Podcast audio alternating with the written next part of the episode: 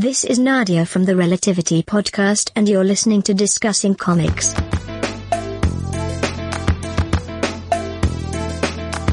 Welcome back, everyone. This is Discussing Comics. I am Kyle Jones, and joining me on this particular episode, let's start with Clarence Brown. Clarence, how are you? Doing good, man. Glad to be on for another episode, man. So, what's been going on with you lately? Anything interesting?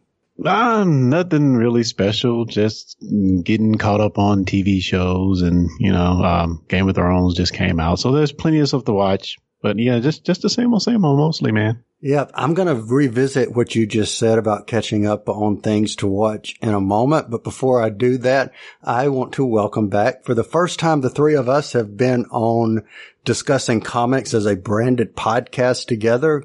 Lee Shackelford. Lee, how are you? I am well. I'm well and uh, glad to be with you. I am glad that you're here too. So what about you? What have, what's been going on with you? Been any any kind of world wars or warring with worlds, maybe? yeah, I'm I'm enjoying. I just came from rehearsal for um, a uh, a stage version of the uh, War of the Worlds radio broadcast, so uh, in which I'm getting to play the Orson Welles role again, which I always enjoy doing. So it's great fun. This is the most elaborate production of this that I've ever been a part of, and I'm it's uh, super exciting. So, just in case anyone listening is just by chance listening in the same vicinity as you, would you like to share where that and when that will be um, seen by the public?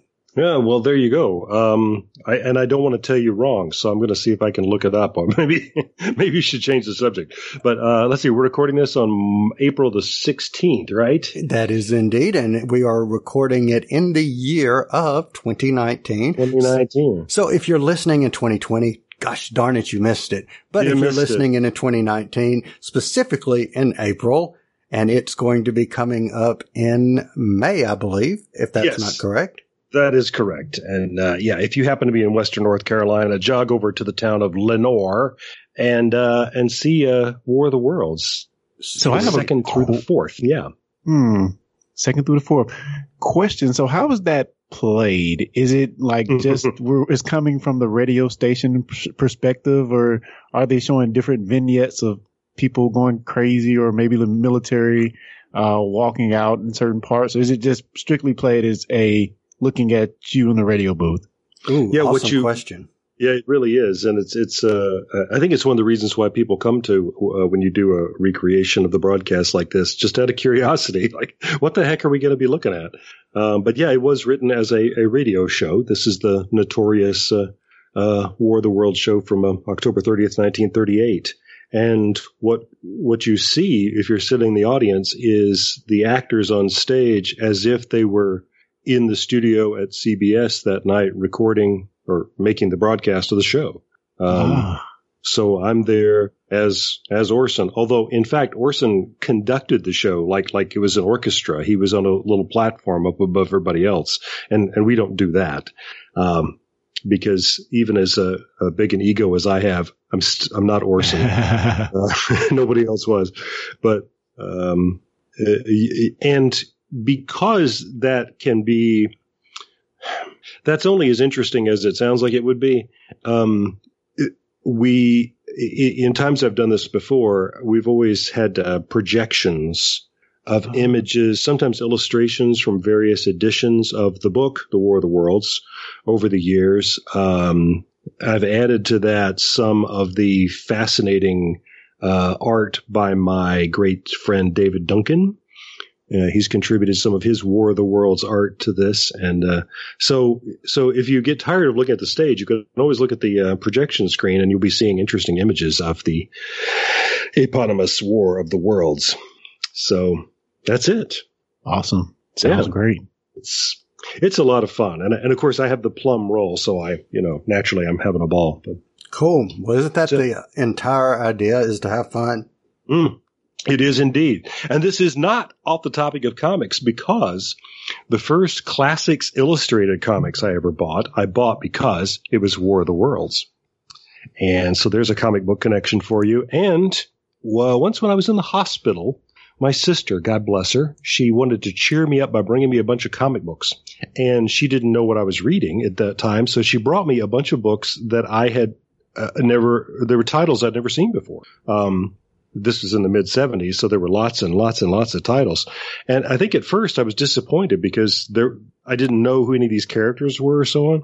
But one of the things she brought me was Killraven, um, who's living in the world after it's been taken over by the Martians in the War of the Worlds. So interesting. That was yet hmm. another uh, connection there. But uh, yeah, short lived series. So on and on it goes.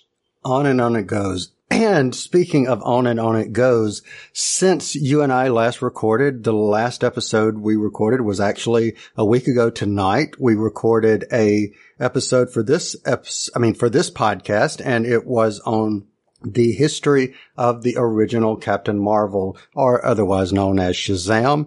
But since then, I owe a thank you to you, Lee Shackelford, and here's mm. why. You were kind enough to reach out to one of your co-stars on the Relativity podcast that you and Clarence are both stars of. You, of course, as the writer slash producer slash one of the main stars, reached out to someone else by the name of Nadia and got her to or ask her, I should say, to do blurbs for this show and for discussing who. Thank you. Appreciate you doing that. You're very welcome. And I, I know she's only too glad to, to help you out whenever she can. So well, thank you. Tell her I very much appreciate it. Yeah. So why don't we get into the reason that we are here tonight? And the reason we're here tonight, there are four reasons. And those would be the mm-hmm. Fantastic mm-hmm. Four and the members of the Fantastic Four. So since the deal has gone through, it is 100% written. The ink has dried. There is no backing out. Finally, the Fantastic Four has come home to the MCU or to Disney from Fox. Just before we get into the history of the Fantastic move, Four movies. Curious from you guys, and Clarence, I'll point this to you first. Are you excited to have the Fantastic Four back in the MCU or coming to the MCU? They're not back. They've never been. So are you excited? Yeah. um, I think it's going to be interesting in how they actually bring them in. Uh, we have what 13 years, if I'm remembering that correctly, now of MCU uh, hmm. stories to look back at. And I guess the biggest question would be, like we had with Captain Marvel, like where have you been? where have you been all this time? So it'll be interesting to see how they actually bring them into the fold and especially from what I hear from you guys and other people, how they are so pivotal to everything that has gone on in MCU. So, um, I'm anxious to see what they do in bringing them into the movie fold. Cool. Lee, what about you? What do you think? Uh, I think uh, I couldn't help thinking, uh, as many other people had pointed out, that the mere presence of the Skrulls in Captain Marvel points towards the return of the Fantastic Four to the MCU because the Fantastic Four gave us the Skrulls in the first place. So, um, um, you know, and I, I, know that the movie universe doesn't have to work that way, but um, it sure got my hopes up. So I want to pose this a question and I'm going to kind of pivot off of what Clarence said, which is, can the Fantastic Four be a cornerstone now of the MCU? Because we mm. have already seen mm. all these things that we have seen first in Fantastic Four recreated without the Fantastic Four. We've seen the right. Kree. We've seen the Skrulls. We've seen, you know, the Inhumans. We've seen all these characters that came from the Fantastic Four in their book, you know, per se. They were introduced in the Fantastic Four, but we've seen them outside the Fantastic Four. So right. what do you guys think? Can, yeah. they, can they be a cornerstone now? I, I think they can. And I think if they're going to pursue that route, now is probably the best opportunity they're going to have. Uh, depending on what you think is going to happen, happen, um, after the snap in in mm-hmm. Thanos. Uh, depending on what you think is going to happen with that, I think there may be some type of reset in some sense. I don't know that. I'm just kind of guessing there. If that's the case, maybe they can find justification for not only bringing in Fantastic Four, but also the X Men into the MCU fold. Hmm. Good, good point. So, Lee, what do you think? Do you think that we're going to get a reset? I, I, I, boy, I don't know. I, more than one person has pointed out that the Avengers who were not snapped are the original Avengers of the comics. Interesting. Interesting. Yeah. And that's not something that I think it would have been, I would have thought of uh, except uh, uh, if somebody hadn't pointed it out. But yeah, it's Thor and Captain America and the Hulk and um, the Hawkeye, right? Right. So Hmm. um, yeah. So I don't know. Maybe maybe that is the idea. We're going to re- kick off and reboot. But but yeah, you the the Fantastic Four had sort of this um, uh, founders principle thing going that they were the first, and people in the comics spoke of them all the time. And so I I don't think you can retrofit that now because nobody's ever mentioned them in the MCU up until now. Mm. So uh, they clearly don't exist. I I don't know. I don't I I don't want them to retrofit them. I want them to be brand new and I want the X-Men to be brand new. You can have this is the first X-Men group and it can be mm-hmm. the Avengers can come before them and be you know, in this world that is the MCU that didn't have mutants until whatever happens that now they have mutants. I mean, I would Yeah. rather they do that and move forward than to try to retrofit and say, oh, well, uh, you know, there was a mind stone and you forgot everybody for blah, blah, blah, Yeah. blah. No, yeah, no. But but but do you know, wouldn't you feel that they're not doing the Fantastic Four justice if they bring them in as a new group, the new guys on the block, you know, without without that storied history? Mm. Would it be, would it be the, okay, so if they have the Fantastic Four as a group with a new set of Avengers, I would say they would be on equal footing. But I just had a thought while you were asking me that question, and here's that thought. Ant-Man is caught in the subatomic realm, the quantum realm, but Mhm. we've never had a negative zone, so to speak. What if Ooh. the what if the Fantastic Four are somehow lost in the quantum realm, just as Mhm. Janet Van Dyne, spoilers, was lost in the quantum realm? Right. And God only knows what she's been eating all this time. Exactly. I don't know if that, that's if that bothered anybody but me, but yeah. Possibly, Yeah. Are, are they in the negative zone? maybe. Yeah. I don't know. Yeah.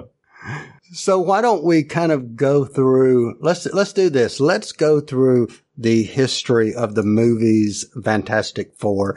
And that is when I want to revisit Clarence's comment from earlier saying that he had gone back and watched, or not gone back and watched, just now watched the 2005, I mean, excuse me, 2015 Fantastic Four movie. So I want to comment on that. But first, I want to take us all the way back to 1992, the Roger What? Corman direct to nothing movie. right. Yeah.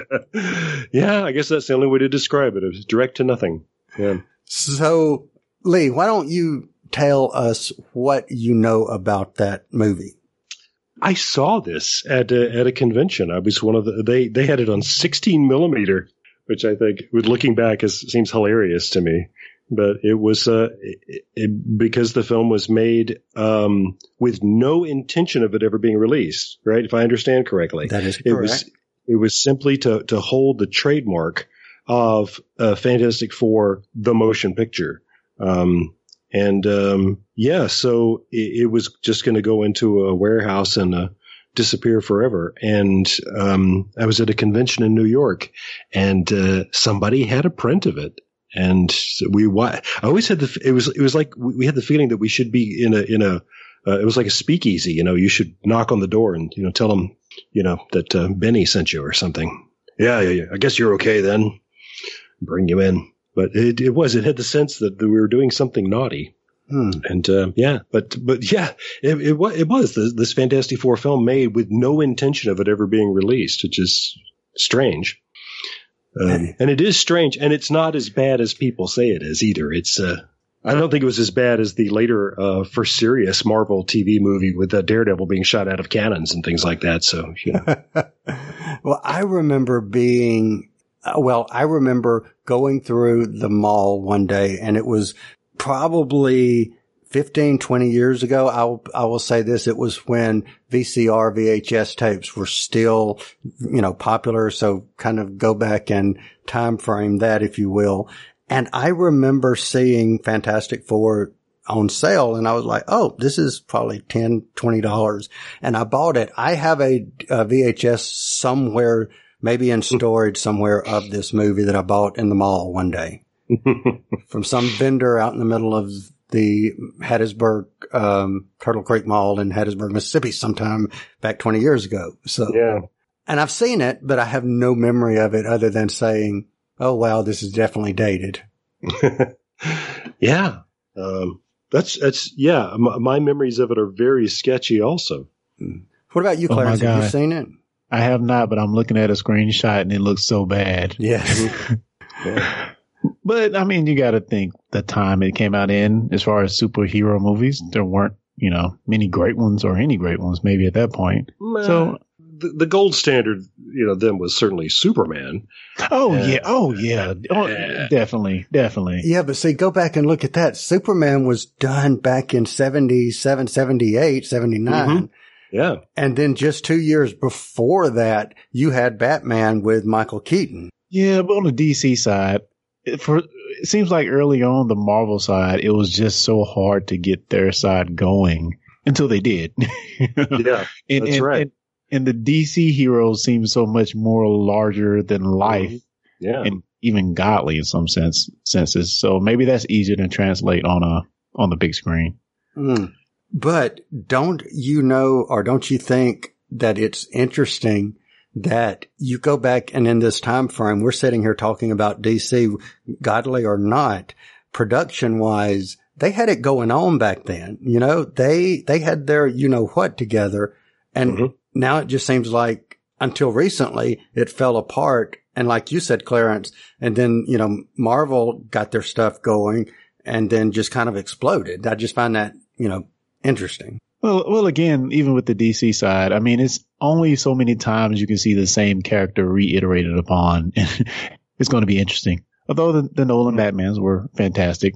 Mm-hmm. So, um, I don't know. I think it was just 2000 forward, just if you want to talk about movies as a whole, it just was a time where um, companies, I guess movie companies were pining for something new to do and they were willing to invest in, in these comic book stories, which there's a treasure, treasure trove of them to pull from. All right. So you said, uh, 2000 forward. So let's just get in the middle, literally of 2000 and 2005, which is when we had the first official Fantastic Four movie titled Fantastic Four. What did you guys think of this movie as a whole? And Lee, why don't you take your first thought? I, I thoroughly enjoyed it, and uh, I I felt that I was not. I, I kind of went in with my arms folded because I love the Fantastic Four so much uh, in the comics, and uh, and I would I just felt like I wasn't disappointed. I, I liked the thing particularly, and, and, a lot of people were complaining about about him that they, they felt like he he was he was what they didn't like about it. Um, I. I, I grudgingly accepted that they were going to have to make Johnny older for the sort of the logic of the story, uh, and I thought Chris Evans was great. Um, I'm glad that he's now doing what he's doing, but um, you know, we didn't see the last of him. But um, I don't know. I just I just really enjoyed it, and um, and and a lot of people were hating on it, and I didn't quite understand why. Um, uh, uh, unless they were talking about Doctor Doom, which just drove me out of my skull. So it's like I wanted to love all of it so much, and then there's this. so uh, you know, it's just like so many Doctor Who's we talk about. We go, wow, that was so good up until that point, and then it all goes to hell. And I just, yeah, you and I've talked about this uh, elsewhere, Kyle. What, what in the world is wrong with with Doctor Doom's original origin story? It's a, it's a terrific story. so, so I, I, I would be interested to know like what were the changes in the movie because you know I don't really have the history of Doom, uh, and I can't quite remember how how they really changed them in this movie. So, did, do you remember or? Mm, I do, but I, I want to see, uh, Lee, you want to take that one? Cause you, you, you had a little bit of, you know, oomph behind that. So, uh, you want to take that one? Well, he didn't go into space with them in the first place. Um, I mean, what, what, what I like is the, uh, this is the Doctor and the Master again. I love the idea of them being equals. Reed and Victor Von Doom, as created by Stan and Jack, um, they, they were college, they went to college together and they were they were rivals only because Von Doom is a, an egomaniac and he hates everybody. But uh, he kind of focused on Richards, and he was experimenting with uh, trying to cross the divide between dimensions and try to, to get back his his dead mother, and to use science and witchcraft together to do this. Reed told him this is probably a bad idea.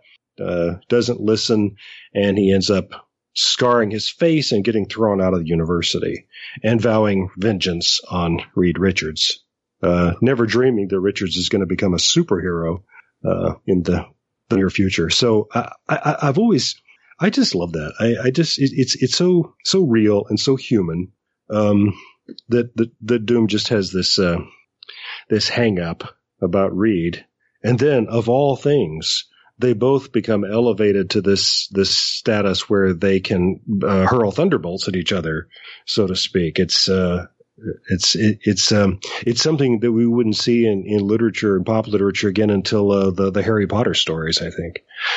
Um, so so making him somebody who is turning metal from the inside out kind of misses the point. Correct. He he has to hide his face. He makes this mask to hide his face because he used to be beautiful and now he's ashamed of his his scars. But it leads him to creating a suit of armor to live inside. And isn't that a symbol for somebody who who's lost touch with the the rest of the world? And as this uh, evolves, the, the the armor starts to become like uh, like Iron Man's uh, suit. And so that's his superpower, very much like Tony Stark's is, is comes from his genius. But he's also an ego, a, um, a megalomaniac. He is crazy. So I love that. Me too. And, and, and then we can add onto this that he is actually the hereditary heir to the throne of the the uh, the little kingdom that where uh, where he and his family are from. Yeah, so Latveria he can, forever. He, he, can go back to Latveria and become its its absolute ruler. And depending on who's writing the stories and what period of Latverian history we're in, the people are either live in constant terror of him, and so they pretend to always be happy, or I think this is John Byrne's idea. They really are happy. Yes. Because they got everything they want. You know, for as far as they're concerned, this is Wakanda, you know? Yeah. And the interesting thing uh, that, you know, you brought up John Byrne, mm-hmm. the interesting thing that he added to the mythos of um, Doctor Doom was th- they revealed that yes, he does have a mask. Yes, he does have a scar, but there mm. was a small scar on like from say from his lip down to his cheek. It wasn't horribly disfigured as it had been portrayed for, by Doom for so many years. Yes, he yes. did have a small scar, but back to that vanity, that small scar mm-hmm was was well enough. It was enough. Yeah. Yeah. John Byrne has so many ideas like that that I just love so much. And that, that really is one of them. I like the idea that once we finally saw his mangled face, it's a tiny scar to us, but to him, it's, it means he has to hide his face yes, away. His forever. face is ruined. So says go. So yeah. Hmm. So, and, and no, yeah, I was going to just, just say that what I remember about seeing this movie and even like the next one, you have to think of the time it came out. And I think maybe the only other movies we had is maybe Blade and, um, on the Marvel side, Blade. And we also had, um, Spider-Man maybe came out around this time. Mm-hmm. I, I, remember it being a pretty good movie. I went to the movies to see this one as well as the sequel. I didn't know much about Fantastic Four, but as far as going in and watch a superhero movie, I've I had a lot of fun with it. I thought it was well done. Now, okay, if we're trying to judge it by 2019 movie standards, it's, it's probably not going to hold up as much, but for it, the era it came out in, I felt like it was a very fun, good superhero movie. And especially when you look at this one, the cast they had in this movie, they had a pretty fantastic uh, cast overall. So it's quite a uh, phrase. yeah, yeah. So I don't, I don't know. I, I really quite enjoyed it. Yeah, I liked, honestly, I liked having uh, Chris Evans as Johnny. I really liked his attitude. I liked the funniness that he brought to it, the comedy. I liked, um, I won't pronounce his name because I will butcher it. Yes, thank you. Um, I thought he did a great Ben Grimm. I mean, I really thought he did a great Ben Grimm. And I have a feeling that Lee, you and I are going to disagree on this based on what you just said. I Hmm. liked Julian McMahon. I, as Doctor Doom. I didn't like the origin, but I like Mhm. him as an actor. I, I, I- do like him as an actor. I You're didn't really fan. care. Hmm. I say what now? You were a Nip Tuck fan, I guess. No, I was another world fan. He was on another world back in the early Oh, okay. Yeah. it got worse. No, I- I, know, but but I did not like Ian uh, Gruff, whatever his name is. I think I think you say Griffith. Yeah, Okay. unless you're unless you're Welch. Yeah, it's, it's it's basically the same name. Yeah, Griffith. I don't know. He just didn't. He just didn't fit as Reed for some reason. Well, I, I've been thinking about this a lot lately, especially since you challenged us to come up with our own casts, and I thought I wouldn't change that. I would still, if I was if I was in charge of the world, I would still have uh, um, Ioan Griffith as um, as Reed. Um, but it's an almost impossible task to play him, and I. I think you know I was I was friends at one time with one of the, the people who was writing for the magazine, and he said that's because it's almost impossible to write for him. That we have had so many contradictory views of him over the years. Um, it's really hard to figure out who this character is. Hmm. Um, is he kind? Is he mean? Is he short tempered? Is he Yeah. infinitely patient? Is he is he a good husband? Is he a terrible husband? Is he you know on and on and on? Yeah, he's just he's just this massive contradictions, and it's really is he an egomaniac? Is he humble? You know, Yeah. I, I can I can see him being depicted in all of those ways. So, So, if you sit down and say, "I'm going to write a script for Reed Richards," we'll say, well, "Which one?" You know. so I'm curious to ask this question to Clarence, which is. Who is Reed Richards to you? Because luckily in this aspect, you don't have, and I love the fact that you don't have this lifetime of references of growing up reading Fantastic Four like Lee and I do. So I'm curious from someone who's seen the movies and read some comics, what do you, who do, who is Reed Richards to you? How do you Yeah. see him? It's, so, so, so it's going to be hard for me to base it purely off the movies because I have been Yeah. listening to a lot of different other people talk about him. And from what I understand, like basically in the beginning, he was a bit of a jerk, uh, smartest man in the room kind of thing. Maybe not a jerk so much, but he, he knew that he was the smartest man in the room. And that's kind of how he led them early on. Now, does that sound correct? Hmm, spot on. Hmm. Wouldn't you say, Lee? Yeah, yeah, I'd go with that. Yeah. I was going to say an ass, but you know, but but you see, even even when Stan and Jack were were, were creating this character, he he was an unbelievable pompous ass, but he's also one who is um, uh, crushed by the guilt of what he's done to his best friend. That that he can't he can never forgive himself for the fact that everybody else seems to have been blessed, but Ben is the one who's been cursed, and and it's and Reed feels like it's his fault. And and he's always saying, "I'll never rest until I've found a way for you to turn you back to Ben Grimm for you know forever, or it will." yeah.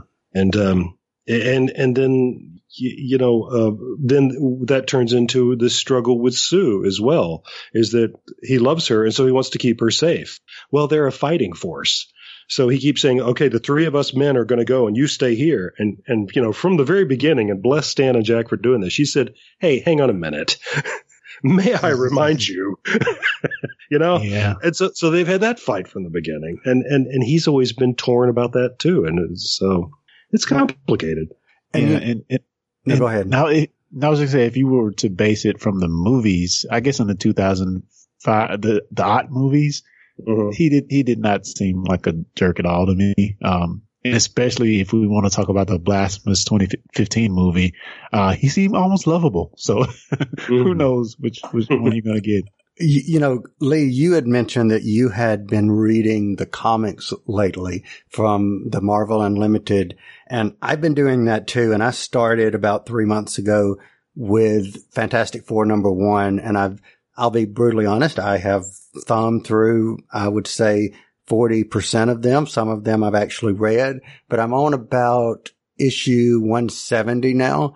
And mm. the storyline, since we're talking about Reed, that I've just come off of was Medusa was substituting for Sue, not because she was sick, not because she was having a baby, because she had taken Franklin and she was filing for divorce. And I for- yeah. completely forgot about that. yep. Yep. There's a point at which she just, Sue just can't take it no more. And, uh, and meaning Reed. And wow. yeah. Yeah. So. Hmm. yeah, I had totally, you know, forgotten, at, especially considering this is, you know, if episode one or issue number 150 or thereabout. It's not like it happened just a few years ago. This was in the, you know, early to mid seventies. Yeah. yeah. And, and people want to talk about, you know, comics have gotten serious over the last, what, 20 years. But if they were doing that kind of stuff back then, yeah. Yeah. Yee. yeah, exactly. Well, uh, it's, it's, the same conversation. People saying, "I'm glad that Marvel has finally, you know, gotten with the, you know, sort of a recognition that uh, everybody's not white," and, uh, that has had me sort of going. Um, it Wakanda appears in the Black Pan- in Fantastic Four in 1965. Yeah. so you know the Black Panther's been there. So, well, yeah, okay. And he's a king, and he's been a king. and he's since. always the king, yes. And he's smarter than everybody else, yeah. But but it is true. He, he's not going to get his own magazine until yeah. So but. Uh, so I'm, you know, I'm going to segue into another movie by, well, you know, I, well, before I do that segue, I, I, will, I will lose my segue by saying that, that this is uh, worth mentioning. Does anybody know who played the Silver Surfer in the uh, second movie, Rise of the Silver Surfer? Hmm. Did anybody? Yes, indeed. a gentleman, a gentleman by the name of Doug Jones. Oh, oh yeah, I did I hear did, that. Yeah. I did know that. Yes, you're right. I forgot. Good old Doug. Do you know what his first TV appearance was? I think uh, I know this. I bet was you do. The McDonald's commercial, wasn't it? Yes, he was Mac tonight. Yeah. Yeah. Ah, so cool. Sweet. Playing a piano. mm-hmm. And curious, yeah. anything, is he working on anything now? I'm curious. Wonderful. Uh, what, whatever happened to that guy? Clarence, yeah. you, would you happen yeah. to know? He, he only won an Oscar, and you know he's he's not been up to too much. He's a fish the last time I saw him. Yeah, Star Trek Discovery. Yeah, yes. on which he is my favorite character and is entirely awesome. Yes, Saru was great. Yes, he is. Absolutely. So, so I lost my segue, but I remember my segue, which is you mentioned that the Black Panther had been around since the early sixties and someone who would go on to appear in the big screen adaptation of Black Panther, Michael B. Jordan, give give me props for a great segue. I'm sorry, that was that's, just that's good. good. That's pretty uh, doggone good. Thank you, sir. Pat, pat your own back. Sorry. Yeah. Hey, so says Doom. So if says. point out the great segue. It's not a great segue. I'm so sorry. says Doom. I said, so says Doom. Okay, so Clarence, you said that you went back this, or you went this weekend flipping through television and you watched Fantastic Four 2015. Yes. What did you think? Okay, I know this is blasphemous. I think it wasn't that bad. It wasn't a used quality movie. No, but I felt it was okay. Now, I know you guys are going to hate because they took a lot of liberties with the story, just a lot of them. Can yeah, but so what else is new? well, in ways that will, yeah. you're going to hate it. Okay. So in, yeah. instead of, have I you seen it, Cal? Anybody seen it? Have you seen it, Lee? I, I have not. Well, no, I have seen it. I started. I go ahead. Go ahead. Go ahead, Lee. Well, I, I was telling Clarence uh, on the chat the other day. I said, uh, "So I should probably see it." Huh? He said, "No, it will make you angry." All right, yeah. yeah. okay. I mean, for anybody who is, is, is so have such a love of the the property, I I know it will anger them. Now, for me, it was okay, but you know, It didn't College anger me. Not at all. I promise. It didn't anger, anger me at all. I started, let's see, we started recording at eight. I started watching at 736 and by 749 I was finished. I mean, So literally, seriously, I am not joking. I, I watched the entire movie and we didn't sit, we were 45 minutes into an hour and a half movie before they even got their powers. We were, um, an hour and like 20 minutes. The Dr. quote unquote Doom was only in the last 15 or 20 minutes of this movie. Yeah. Yeah. Now I say I do like the look of Doom in that in the movie, but you know, Lee, you were just talking about how they presented uh Doom in the Ott movies. Mhm. In this one, he's left in another dimension, which I, I guess could be the negative zone, but they don't really say. And they go back to get him after a year, and he's been so absorbed by the energy on this planet that the suit he was originally in, the spacesuit that he was originally in on that planet, uh, kind of has fused to him and become metallic. So, um, he's actually really metal because it's grafted to his skin now. Um, yeah, it's kind of weird, but I mean, so, so they don't get their powers from cosmic rays. They get it from going to this, this planet or this another dimension. And, and they have this accident and they wind up getting their powers. Just really weird that they would change that in the movie. And that's Yeah. kind of what the whole movie is based on, going to this other dimension which I did find out that that's something that Reed Richards did do. Uh, in the comics, he created a device to go to a different dimension. So I thought that was cool. Yeah, But yeah. S- But- So go ahead. Uh, oh, uh, I I guess I was just still uh, going back to the the negative zone. And, and in the in 2015, they don't they don't call it that in the in this movie. They don't call it the negative zone. No, they Right. call it Planet Zero. Okay. oh, that's Huh. what they call it. Yeah. Huh. I, I wrote a humorous play once called Planet Zero. That's that's hilarious uh, because I thought that was a, a stupid name. So, um, yeah, and I, I do understand. I mean, the the space race and the Fantastic Four and I were all got started the same year, uh, so I, I understand that the Fantastic Four, as originally their origin, as originally conceived, was sort of built in our knowledge of what life outside of our atmosphere might be like Yeah. uh, yeah at the time. So, because the only a couple of people had done it, and so Reed and his band they're going to they're going to the moon in 1961, yeah. and but instead they run into the belt of cosmic radiation. Well, now we've done that, and nobody turned into superheroes, so we we do kind of have to figure out another way of explaining that. Um, and I, and I get I get that. Well, well, see, well, that's my thing. Uh, things that I think would anger other people. I thought they tried to make the movie more realistic, which you know Yeah. how realistic can people getting super superpowers be? But right. but but they they tried to make it very much more real, realistic and rooted, and that's kind of where they went wrong because uh, some of the stuff just feels like a a, a weird take on what should have uh, already been decided by the history we've had before. You know, Yeah. So- well, particularly when it changes the nature of a character. I, I mean, we, we, so we've had several tellings of the Doctor Doom origin, and in, and in both of these versions, his armor happens by accident, which eh, to me violates a very important part of who he is. He Mhm. did this piece by piece because it's part of it- it's part of the way his mind works. He made this. That's important. You know, I mean, if if Iron Man, if Tony Stark had found the Iron Man suit somewhere, if it had been given to him by aliens, you know, he, that would be a different character. And you can't change that about Doctor Doom, in my humble opinion. well, well, that's maybe another question I have for you guys. In 2019, do the powers that the Fantastic Four characters have, do you think they're well suited to be presented on screen?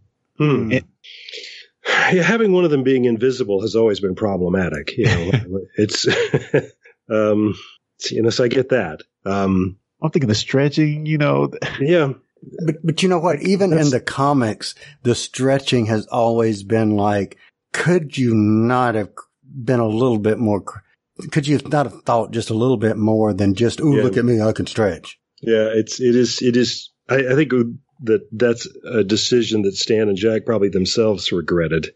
That um, it, it would have been cool if it was something else because since I have been rereading the first 10 years of the comics here recently, I've noticed that the big action sequences, the big fights, it's Ben and Johnny. It's, yes. you know, when the big baddie guy shows up, we send in our force and it's, it's the human torch and the thing because that's going to be interesting. Yeah. Those are the cool ones. Yeah.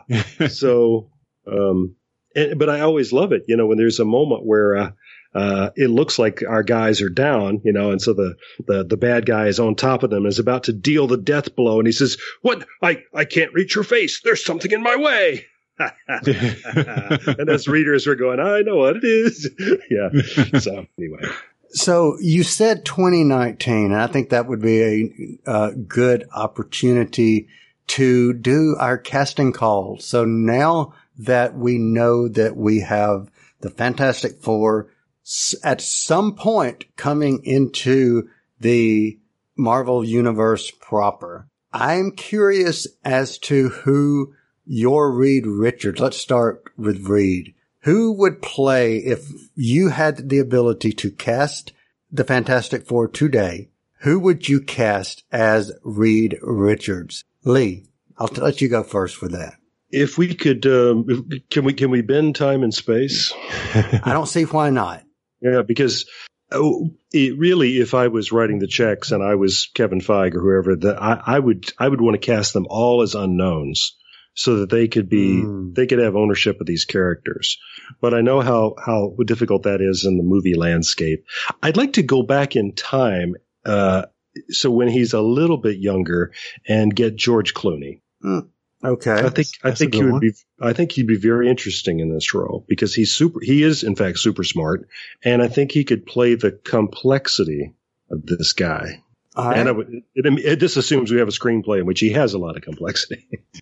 so, so that's my answer. I'm going to say George. Clooney. Well, we're going to assume that you're going to write it, Lee, so it will, it will definitely okay. be complex. So there you go. Thank you so much. You're welcome. So, Clarence, Reed Richards. Hmm.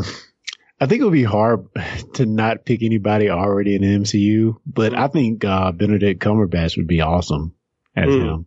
He kind of has a look, maybe. Mm-hmm. Yeah. Mm-hmm. Yeah. Okay. I, I could go that, and, and I'll be honest, I actually thought of him and, and didn't go that route because I was like, he's Doctor Strange. However, I'm also going to go with a DC, or excuse me, with a Marvel person who's already appeared as a Marvel character and say Anson Mount. Ah. Oh, wow. I think that's the perfect. Yep. Nope. you nope. win, Okay. Kyle, wins. Yep. wow. I, I just think he would, he would look at what, I mean, he was good silent as Black Bolt in a horrible, horrible, horrible TV series. And he's been brilliant as Captain Pike. Wow, that is a really good one. Yep. So let's go for the other Richards in the room, Sue Storm Richards. Hmm. Clarence, I'll go with you first. Who would you say? oh, say? man, this is a hard one. I have no idea. I actually did map this out before the podcast. oh, look, this took me two hours to come up with the three uh, names that I did. This was hard. So, uh, if we were picking an older Anson Mount as the um as Reed, hmm, I don't know. I'm gonna have to let you guys go because I really don't have anybody on this one. Lee, who say ye? Let's see. If you want a beautiful blue-eyed blonde, then you'll go for Jessica Alba. No, um, there, there, there was, there was an odd, yeah, that, that, was, that was a funny choice. I thought she was fine, yeah. but you just sort of say, wait a minute. I do love Jessica you, Alba though, so. You, yes, exactly. But still, it's like, wait a minute. You, you, to play the most famous blue-eyed blonde in the, canon. Anyway, uh, let's see. So if I, I want a gorgeous blue eyed blonde, I'm going to cast my wife. Good one. Good pick. I think I have somebody. Well, go ahead. Yeah, I, I really, I really don't. I, I'm still, I still like my idea of casting people that um, are not already megastars. So I don't know. Who, who, are you thinking of, Clarence? I'm thinking of Scarlett Johansson. Mm. As Joe. I think she could, she could pull it off. Yeah. I, I, will buy that before I buy her playing a Russian. okay. So I'm going to go, my first choice, I actually have two. I'm going to go with a, an actress by the name of Emily Rose. She mm-hmm. starred in a sci-fi um, series for that lasted about five or six series called Haven. It was based off of a Stephen King novella called The Colorado Kid. And she played the main character and her name is, like I said, Emily Rose. I th- she just has a good presence about her and she seems Sue Storm to me. So look her up and I think she would make a very good Yeah. Sue Storm. My second runner up is the actress who plays Caitlin Snow off of um, The Flash on CW. Hmm. Oh. What about uh, what's the girl's name? She was on the movie Birdman. Emma Stone. Yeah. yeah. Also Emma Stone. We can't afford Emma Stone. Um, yeah, I want 1980s George Clooney, but you can't afford Emma Stone. Um, no, I don't. I want Anson Mount. So, uh, Hmm. So why don't we go to the male storm of the family, Johnny Storm? And I drew a blank. I I couldn't cast Johnny Storm. Lee, were you? I, one of the things I would want to do if I were making this movie is I would really want him to be 16 years old. That's interesting. Uh, I the, going back to read the comics again from the beginning. I think one of the things that's happened over the years is that we've made it we, we've found it difficult to cast him that young, and so we've been making him incrementally older as we go by. And now he's a test pilot and things like that that he wasn't before. He was just a kid, and I I think that was something wonderful about the original idea. And one of the things that was a hook for the story is that he is too young to be doing this, but he's doing it anyway, and I like that. I- and I like the fact that he's in high school. I Yeah. just, of course, I always loved that about Spider-Man too. So maybe that's just my uh, desire to tell that story. But but I, I I really would like to cast somebody who is really young. Okay, so if you're going to mm-hmm. go really, really young, let me jump back Yeah. in there. I have a, a, I'm going to go back and say I have a Johnny Storm and Okay. he will, the, my Johnny Storm is going to be an actor by the name of Matt Lintz, L-I-N-T-Z, most recently seen on series nine of The Walking Dead as Henry. So that would be my Johnny Storm if we're making him a teenager. Ah, no. Uh, I guess that might work. Hey, I almost made. Maggie my uh, Sue Storm, so there you go. So who is yours, Clarence? Who is your Johnny Storm? Okay, I'm not really a fan of this actor, but I think he'll fit the stereotype. Depending on what age you're trying to choose, I think Zac Efron will make a good one. Hmm. Hmm, okay, I can see Sure. that. Depending on age range. All right. I could deal with that. I, I could see that. All right, so let's go Ben Grimm, and I will start out by saying I'm going to go back to 2005 and say he did a darn good job in 2005, and he pretty much looks the same as he did in 2005. so, uh, Michael, say his last name, and Ben Grimm for me. So, Yeah, what, yeah, Michael Chiklis. Yeah. yeah. Mhm. So, what do you guys think, Ben Grimm? I want to play it. Go for it. Yeah. What a revolting development that is. exactly. uh, but yeah, uh, if nobody will cast me, I, it should be Michael Chiklis. Yeah, I, I, I just, I just thought he was terrific. Um, All right, Clarence. What about you? Huh. oh man. Yeah. Um, how much of him is going to be, uh, as the thing or normal? Yeah, Yeah, that's Yeah. true. Well, it's Yeah, be- better than a pile of rocks that doesn't have any clothes on. So, as we saw in 2015. Yeah. I almost want to say the rock if we're going to say the, if he, if he's going to be as the thing, you know what I'm saying? But if he's mm-hmm. going to be a normal person, definitely not the rock. So Michael Chiklis once again. once again. All Yeah. So, last but not least, Victor Von Doom. Lee, Victor Von Doom. What say ye? Kristofer Hivju. I was going to say, who is who is this person? I don't know. You know, you know him as Tormund Giantsbane. I don't know him. What, help me, help me. I don't know him. No, seriously, who is he? Well, I know, who? I know, I know. The Game of Thrones has six thousand characters. But oh, he, Tormund. Tormund, yes. The redhead dude? Really? Think of it. Yeah, that yeah, that's Tormund, isn't it? Yep. Oh, wow. okay.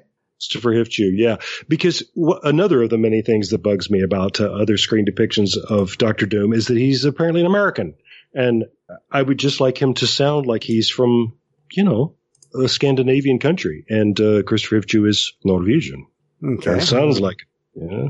All right. Clarence, who says who is your doom? Oh man, I don't know. um, I'm probably too um, what's the word? Too messed up by the 2005 movies because I kind of think he's supposed to be an American looking dude. So I, don't- I don't know. I don't. I really have no clue on who I would pick. All What about you? So you guys are going to say that I have lost my ever loving mind with my Victor Von Doom. You're going to like literally say, what?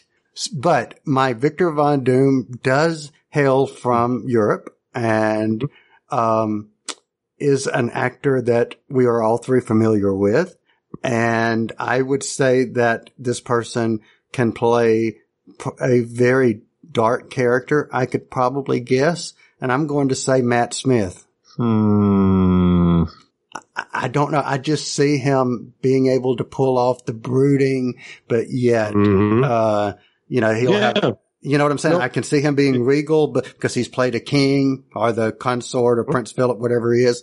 And, you know, I could see him being Doom. Yeah.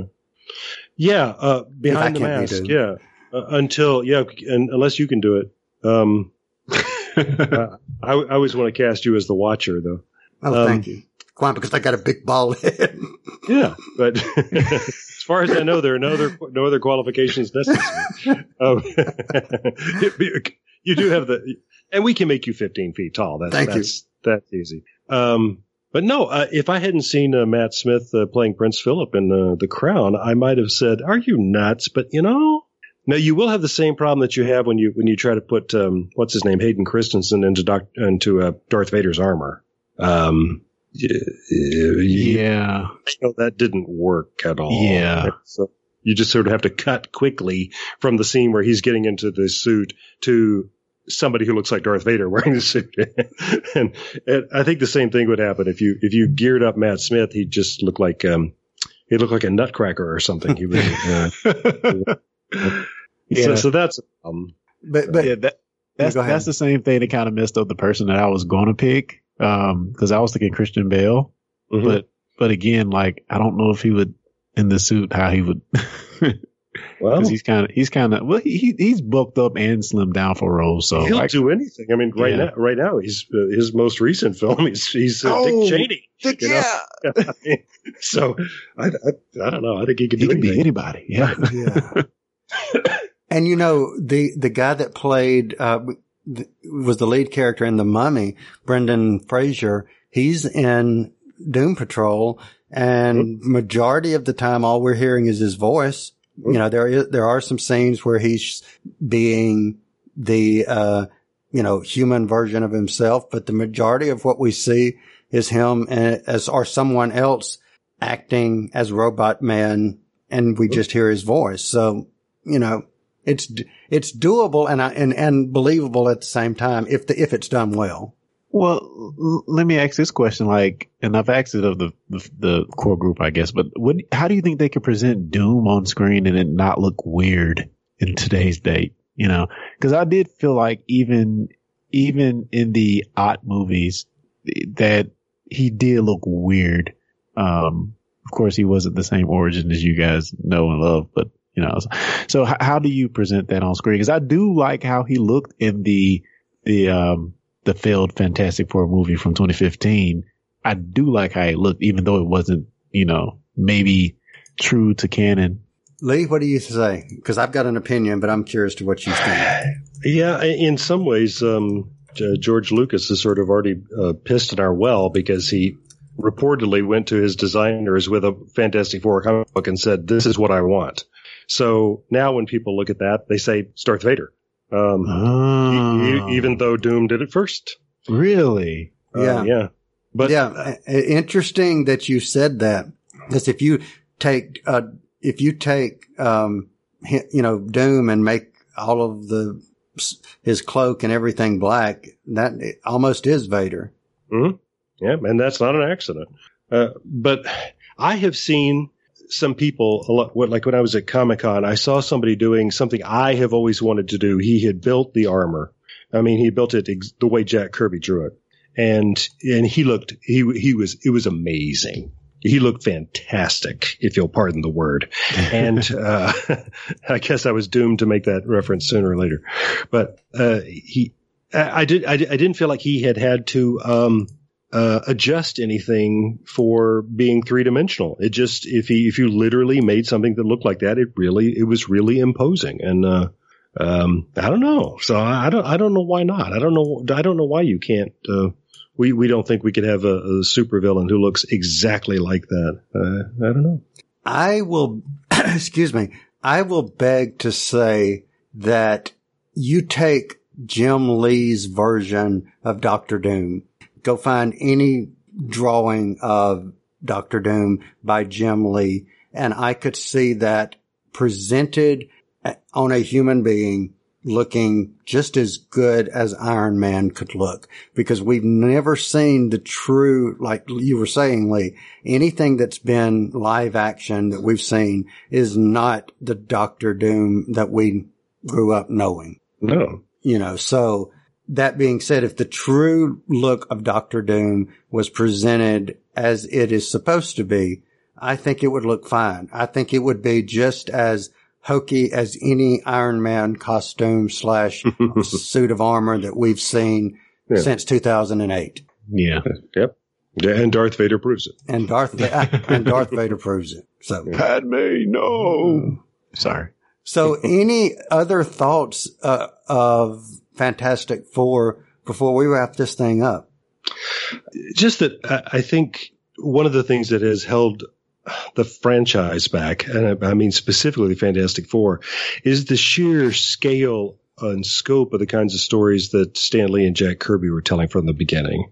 Um, they they told stories that had whole galaxies exploding and things like that, and and into the microverse where there are no conventional points of reference, and and just things that were so visually stupefying.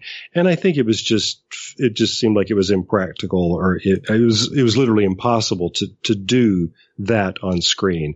And and since then, just in that time since then, we've had things like um, Ant Man and the Wasp and uh, the Guardians of the Galaxy Volume Two that I think demonstrate that we can totally make a Fantastic Four movie now.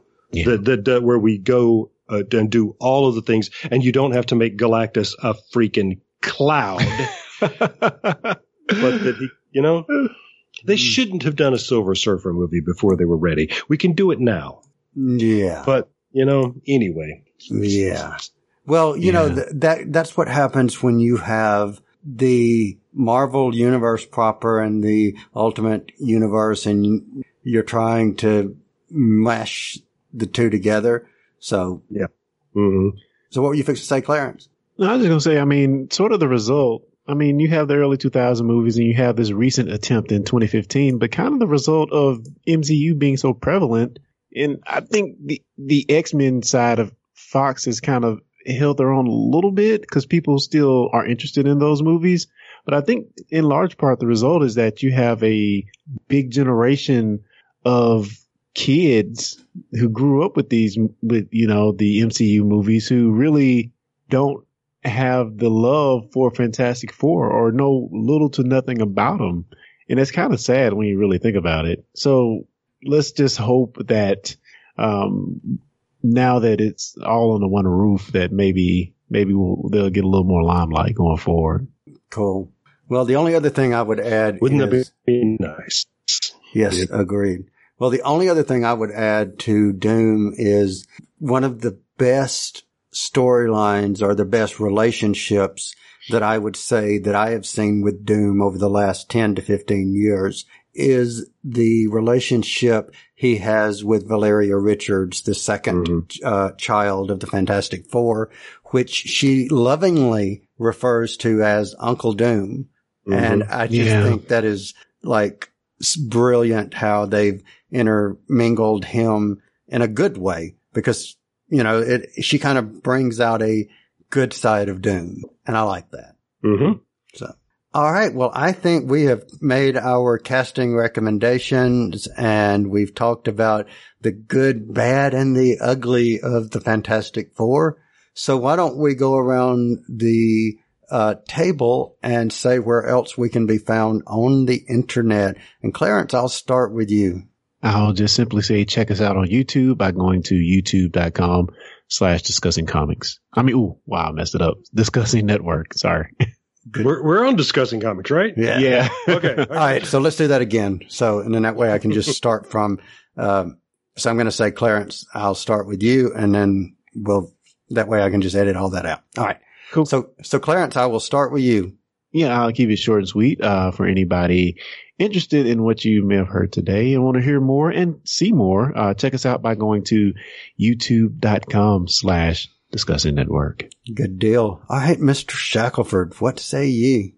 I wish I had more comics related content to point people to, but uh, I will point them towards my radio drama serial Relativity, and you'll find that at relativitypodcast.com and wherever you download your podcasts from. Good deal. So for any of you listening who might also be a fan of Doctor Who, since we have mentioned Matt Smith, check us out at discussingwho.com. We are one episode away at this particular recording from episode number 150. So maybe by the time you're listening to this, 150 will be out, or you may Mm. have 250 by the time when you happen to be listening to this. But regardless of when you're listening to this, we appreciate you listening and make sure you subscribe to the show and also share the show with your friends because the more people we have listening, well, guess what? The happier we are. So make us happy and subscribe to the show. So thanks everyone for listening and we will be back next time. You've been listening to the Discussing Network. Find out more at discussingnetwork.com.